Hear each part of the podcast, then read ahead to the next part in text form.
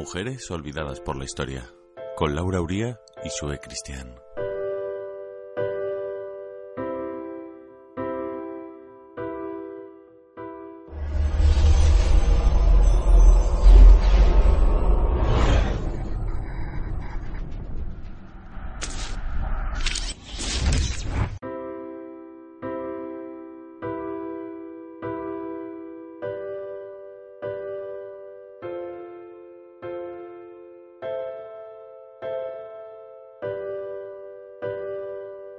Estás escuchando Mujeres Olvidadas por la Historia, un programa donde estamos descubriendo a todas estas mujeres que fueron pioneras, valientes, descubridoras, sin duda tu programa de recuperación histórica. Hablamos de esas mujeres de las que poco o nada se sabe, a pesar de sus interesantísimas historias. ¿Y esto cómo puede ser? Pues queríamos dar voz a estas mujeres a las que se las conoce si acaso de oídas, por ser las mujeres de, las hijas de, siempre a la sombra de otros hombres a los que sí que recordamos por sus logros. Me llamo Laura Uría y junto a Sue Cristian te acompaño en un espacio donde damos voz a todas estas y otras mujeres que a día de hoy también están haciéndose notar. ¿Y cómo lo están haciendo? Siempre recordamos que Sue Christian es ilustradora y diseñadora gráfica y que de un tiempo a esta parte da un giro a su carrera y comienza a recuperar a estas mujeres que se saltan las normas estipuladas luchando para conseguir los derechos que hoy tenemos, todas ellas pioneras en nuestra historia, mujeres incluidas en forma de ilustración en sus maravillosas agendas, disponibles en varias librerías, pero también virtualmente a través de su blog volutasmoradas.com. En el programa de hoy hablamos de una mujer escritora española, creadora del personaje de ficción Celia, allá por los años 20. Hola Laura. Y buenos días, buenas tardes, buenas noches, allá donde nos estés escuchando en estos momentos. Bienvenida a un programa más a Mujeres Olvidadas por la Historia. Hoy vengo de la mano de Elena Fortún, una escritora española que dedicó su vida a la literatura infantil y juvenil, creadora del personaje de ficción Celia, de los años 20 y 30, del que seguramente hayas oído hablar si rondas determinada edad.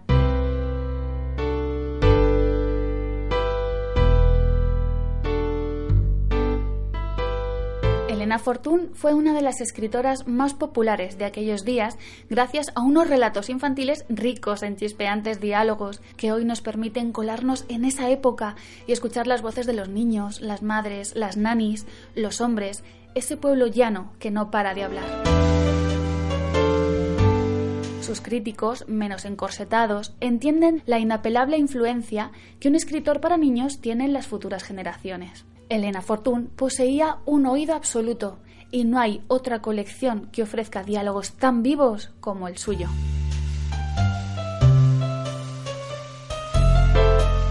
Elena Fortún fue la hija de un matrimonio adinerado perteneciente a la nobleza vasca. Estuvo recluida prácticamente toda su infancia debido a su delicada salud y los muchos cuidados y atenciones que sus padres le profesaban. Fue entonces, en esos años de inquietud intelectual y social, cuando se zambulló en la lectura como medio para vivir a través de otros lo que ya no podía. Seguramente, gracias a estos momentos de su infancia en los que la lectura fue su mayor y fiel aliada, decidió estudiar filosofía y letras en Madrid. Al fallecer su padre, la economía familiar se resintió bastante y pocos años después se casaba con un primo segundo suyo, poco menos que obligada, que también era escritor y con quien tuvo dos hijos. En 1920 fallecía su hijo pequeño, de tan solo 10 años, un golpe muy duro para Elena, que se involucró aún más en sus escritos. Fueron años de desarrollo en los que no solo logró instruirse como persona, sino además recorrió un sendero al encuentro con su verdadero ser, el de una mujer plenamente consciente de que amaba y se sentía atraída por otras mujeres y que se negaba a ocultarlo. Huyó de los dictados de la feminidad tradicional, cortándose el pelo como entonces solo lo llevaban los hombres y vistiendo de un modo más masculino. Una de sus obras más conocidas narra las aventuras y vivencias de Celia, una niña de familia adinerada, poco femenina, traviesa e inquieta intelectualmente, que como ella huía de los convencionalismos impuestos por la sociedad, que vivía en un piso inmenso con su nani inglesa y su gato negro Pirracas. De esta serie de libros, en los que se narraban infinidad de travesuras y aventuras de Celia, se hizo una serie que se emitió en televisión española. Escribió además, ya en su exilio porteño, Celia en la Revolución, un volumen asombroso sobre la guerra española que no vio la luz hasta los años 80 y que ahora, en su renovada edición, debiera ser lectura recomendada a los institutos. Pero la poderosa razón, la más urgente para no olvidar a Elena Fortún, es esa novela hasta ahora inédita, Oculto Sendero, en la que, valiéndose de los trucos de la literatura para ocultar el yo, nos cuenta cómo fue la vida de una mujer rara.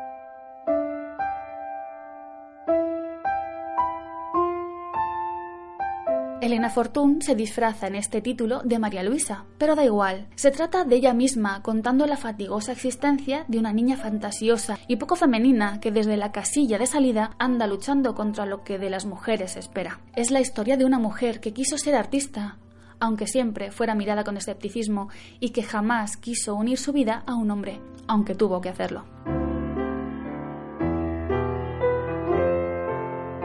La protagonista, María Luisa, siente su rareza gracias al asco, al asco que le da a imaginar que tendrá que pasar la vida entregándose físicamente a un hombre. Sufre la incomprensión que padecen las mujeres que no caben dentro del corsé femenino, que tienen inquietudes intelectuales, lo cual se considera como una tara que ahuyenta a esos posibles pretendientes, que no las quieren demasiado listas. Mujeres con sueños propios, no heredados.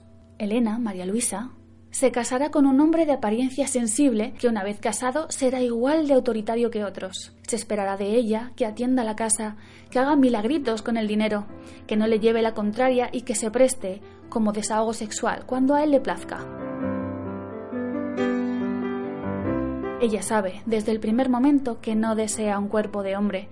Se sabe rara, ama la belleza y la armonía y la vida se le presenta vulgar y estrecha. Detesta esos corrillos en los que las jóvenes hablan de plegarse a las órdenes de los maridos para obtener a cambio algo de paz. Ella quiere ser dueña de sí misma y es el contacto con otras mujeres que poseen su misma rareza lo que hace brotar un deseo reprimido, pero presente desde la infancia, la atracción hacia el mismo sexo. La palabra lesbianismo no se nombra, pero articula esta novela que me deja con una melancolía que tarda en esfumarse.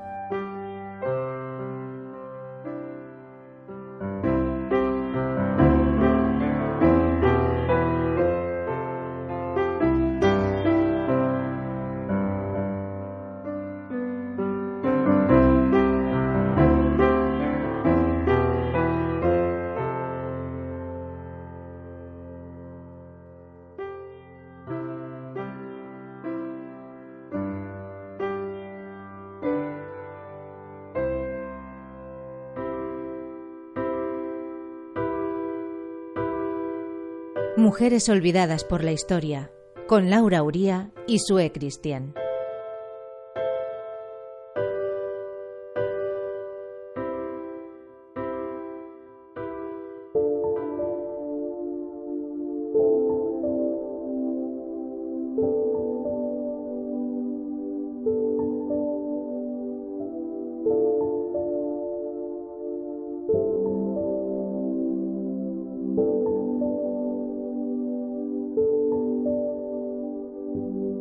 Como siempre decimos, Sue Christian da forma a todas estas mujeres de mujeres olvidadas por la historia a través de unas preciosas ilustraciones. Ilustraciones que a su vez recoge en unas agendas que diseña para que tengamos y conozcamos un poquito mejor a estas mujeres que lo merecen. Y ahora es el momento de dar paso a la sección Mujeres de hoy y de siempre, donde recibimos las historias que nos haces llegar a través de nuestras páginas webs, luasoul.com y el increíble blog de Sue Christian, donde podréis leer detenidamente las historias de todas las mujeres de las que hablamos aquí, en nuestro programa. La dirección es volutasmoradas.com. Pues ya sabes, escríbenos y haznos saber tu historia. Estaremos encantadas de escuchar lo que tienes que contarnos. Y hoy recibimos con gran cariño a Cristina Rojas.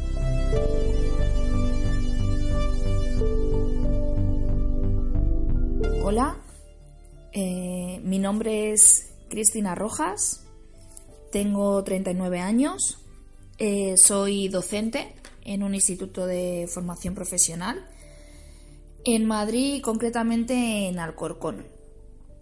Eh, llevo trabajando 16 años y bueno, mi, franja de edad es eh, bastante diversa, puesto que doy a FP básica, que comprenden edades de entre 15, 17 años. Luego doy grado medio, que bueno, pues sería desde los 17 eh, hasta los 19, 20. Y de grado superior, que bueno, pues es eh, un poquito de 20 a los 23. Si bien es cierto que, bueno, pues eh, esta franja de edad algunas veces, bueno, pues es gente mayor, puesto que como es FP, pues empiezan a, estudiar a lo mejor un poquito más tarde. Llevo 16 años en esta profesión, profesión que es por vocación, pero muy costosa, puesto que trabajar con personas, pues eh, para mi punto de vista es lo más costoso que hay. Los adolescentes siempre son, bueno, pues eh, tienen sus sus cosas como, como hemos tenido todos, ¿no? Cuando hemos tenido esa edad, pero sí que en estos 16 años he visto una que hemos involucionado, es decir, que hemos ido un poco para atrás en el terreno de, de cómo, de cómo ven eh, las, las chicas eh, al hombre, por ejemplo, en una relación o, o cómo interactúan entre, entre ellas mismas, ¿no? Eh, hablaban, eh, venía la Policía Nacional, venían, vienen a darnos charlas de, desde la Policía Nacional, desde el Instituto de la Mujer de Alcorcón, que estamos muy, muy involucrados con, el tema de, la mujer. Y bueno, eh, vemos una, lo que, hemos, lo que he dicho, una involución en el, con respecto a, yo creo que las nuevas tecnologías, ¿no? Las, las redes sociales, pues, pues se hacen más más visibles ¿no? a la vida de, todas, ¿no? Y bueno, pues eh, podría contar algún caso en concreto, ¿no? que me ha llamado la atención, puesto que, bueno, yo tengo 39 años, he tenido su edad, y me parece extraño que en el siglo XXI, pues todavía como que las mujeres eh, tengan esta percepción, ¿no? Bueno, pues cuento el caso, por ejemplo, de un día que estaba en clase pues pasaba, había dicho que hicieran una actividad y bueno, hablaban entre ellas, ¿no? Y decía una a la otra, tía, este sí que me trata bien. Entonces, no sé, a mí me saltó una alerta, ¿no? Porque bueno, yo, eh, yo creo que los docentes, eh, los profesores no, somos, no solo somos personas que tenemos que transmitir contenido curricular, ¿no? Tenemos que estar alerta de lo que pasa, tenemos que dar ejemplo, tenemos que no sé, que, eh, saber parar algunas cosas o eh, un poco cuidar nuestro vocabulario, nuestro lenguaje, ¿no? Y lo que digo, ¿no? Como mujer, pues eh, dar ejemplo a otras chicas jóvenes y, a otros chicos, ¿no? Y yo creo que, el trabajo del profesor es mm, súper importante, ¿no? Bueno, y entonces yo escuché esto y le dije a la chica en cuestión, que se lo estaba diciendo a otra chica, digo, perdona, digo, eh, perdona que me meta en tus cosas, digo, pero ¿cómo que este sí te trata bien, no? Y me dice, sí, profe, es que este sí me trata bien porque este, este chico no me dice que me tengo que poner esta falda, que no suba fotografías a las redes, que no quede con amigas sin él, ¿no? Entonces, bueno, pues, no sé, pues estas cosas me llaman la atención de... Claro, mi, mi respuesta fue, a ver, eh, lo normal es que te traten bien, ¿no? Entonces, esto te hace, te hace ver que, que algo está pasando, ¿no? Que en el siglo XXI, con chicas de 16 años, que pase estas cosas, pues, eh, no sé, como que eh, ves que, que, no sé, que hemos ido para atrás, porque todos hemos tenido 17 años y, y no sé, estamos luchando las mujeres por la igualdad y, que, todavía se oigan estas cosas, ¿no? En, en, clase, me parece, o la lucha entre ellas mismas, ¿no? Me ha dado un like, esta es una tal, es una cual, no sé, y, que siempre estamos echando, están echando la culpa a otras, a otras chicas, ¿no? Eh, yo veo mucho el tema del amor romántico, ¿no? El amor romántico de todavía se estila, ¿no? El hecho de es celoso, me quiere. Eh, no sé, estas cosas de amor romántico, del amor todo lo puede, yo le voy a cambiar, eh, escojo al más malote porque yo sé que le voy a cambiar, es culpa de la otra chica que, que él sea así, no sé. me sorprenden ciertas cosas, ¿no? Que, que, alertan que algo está pasando, que... No sé, que, que, a mí todavía me sorprende. Soy mujer, he sido adolescente, ¿no? Estoy rodeada de adolescentes y esto del amor romántico todavía me chirría un poco, ¿no? Yo estoy un poco, me estoy metiendo en, algún curso de violencia de género en las aulas y veo que, bueno, que es bastante característico, ¿no? El hecho de, no sé, de que las mujeres todavía eh, veamos, eh, somos nosotras las que, los adolescentes los que vean un poco superior al hombre o, o no sé, ciertas cosas, ¿no? Y el hecho de, por ejemplo, una cosa que yo digo en clase, ¿no? Porque creo que hay que educar y el hecho de que diga que yo no quiero ser madre, ¿no? Que lo digo aquí, yo no quiero ser madre, tengo 39 años, yo lo tengo claro. Eh, frases como, jo, profe, ¿y por qué no se quiere ser madre si las mujeres estamos creadas para procrear, ¿no? Que chicos, estaba en una clase de chicos, que chicos adolescentes con 17 años te digan estas cosas, eh, bueno, pues pues esto pasa en las aulas y, quiero dar visibilidad a estas cosas y que eh, el tema de, la igualdad no es de las personas que hemos nacido en 1900, eh, eh, como yo, 79, ¿no? Que son gente que han nacido en el 2000.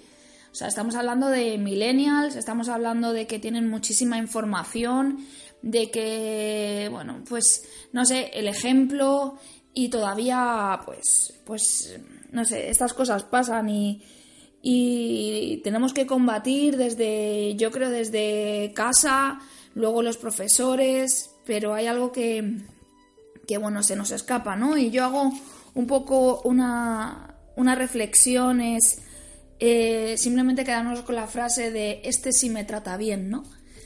Eh, quedémonos ahí y pensemos qué es lo que está pasando, cómo lo podemos cambiar eh, quién lo puede cambiar eh, desde las instituciones, desde las organizaciones, desde la propia familia, no sé, ¿no? Pero mi conclusión es que de 16 años aquí hemos involucionado y todavía yo, yo que, que soy una persona adulta, creo que soy mucho más avanzada, mucho más, como dicen ellos, ¿no? Mucho más modernos y, que bueno, que hagamos una reflexión de, de qué estamos haciendo mal desde casa o qué estamos haciendo mal desde, desde los institutos, desde los colegios, desde las guarderías, eh, cosas como eh, la guardería, bueno, pues a ver, se te ha roto la cremallera, pues cuando llegues a casa te la que te la arregle tu madre, ¿no? Pues no sé, que haya más más lenguaje eh, neutro, ¿no? Que como decía eh, en el curso de violencia de género, el lenguaje no transforma y construye, y no al lenguaje neutral, sino que tenemos que hacer un lenguaje inclusivo, ¿no? Eh, que no sean las personas, las cosas de cuidado para mujeres, no sé, que nos, eh, no sé, que vayamos un poco más allá de los estereotipos, ¿no? Y bueno, esa es un poco mi conclusión. Espero que se haya entendido mi punto de vista de lo que, bueno, esto es uno de los pocos ejemplos que, puedo poner, pero como estos podría poner muchísimos, ¿no? Que no nos sintamos juzgadas porque no, tengamos, no queramos tener hijos o, no, queramos, o no nos sintamos juzgadas por estar con tres chicos o cuatro o cinco o seis, que la dignidad es otra cosa, ¿no? Y que si no empezamos por nosotras mismas, eh, mm, eh, al final eh, el, camino eh, no vamos a llegar a nuestro objetivo, ¿no? Y yo animo a las madres, a los padres, a los profesores, a las profesoras, ¿vale? A los amigos, a las amigas, que bueno, que cuando vean alguna injusticia, pues que se paren, les hagan reflexionar, sobre todo que les hagan reflexionar, no imponer, ¿no? Eso es desde mi punto de vista lo que, lo que deberíamos hacer y sobre todo desde el punto de vista del docente, ¿no? Que en este caso soy yo, que soy docente, soy profesora y creo que con el ejemplo podríamos llegar mucho más lejos y que cuando veamos algo así que se empieza por, por estas cosas que paremos, ¿no? Que, el tema del género eh, hay que buscarlo en no solo el final, sino en cosas tan ínfimas como el lenguaje, como, no sé, que nos paremos que los adolescentes eh, cambian un poco su forma de pensar, ¿no? Y creo que los docentes tenemos mucha responsabilidad en esto. Y, y bueno, pues esta es mi experiencia. Gracias. Muchas gracias por contarnos tu historia.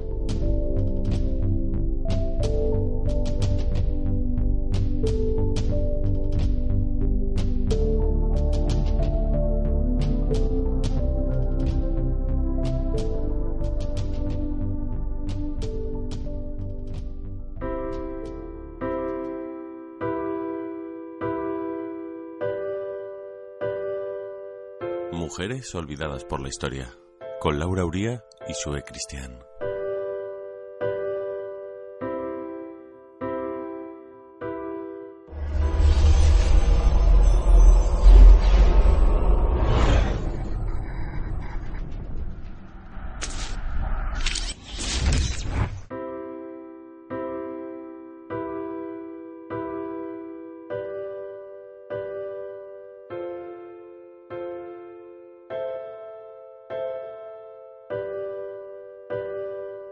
Llegamos al final de nuestro programa Mujeres Olvidadas por la Historia.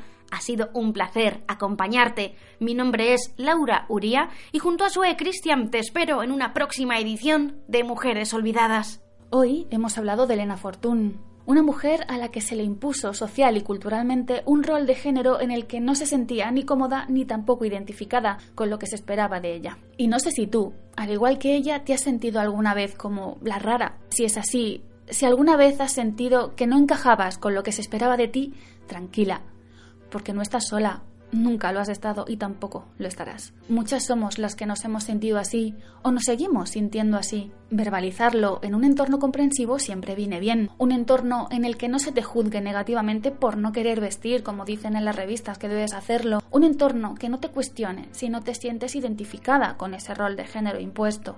Hay muchos colectivos, asociaciones y grupos donde puedes acudir y escuchar a otras personas que son como tú, que se han sentido o se sienten diferentes. Desde aquí te mando un fuerte abrazo y te animo a seguir, a seguir conociéndote, a continuar mostrándote sin miedos ni tapujos como eres.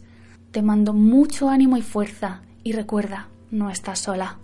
Nos escuchamos pronto, muy pronto, en un nuevo programa de Mujeres Olvidadas por la Historia que nuestros nombres no se borren de la historia.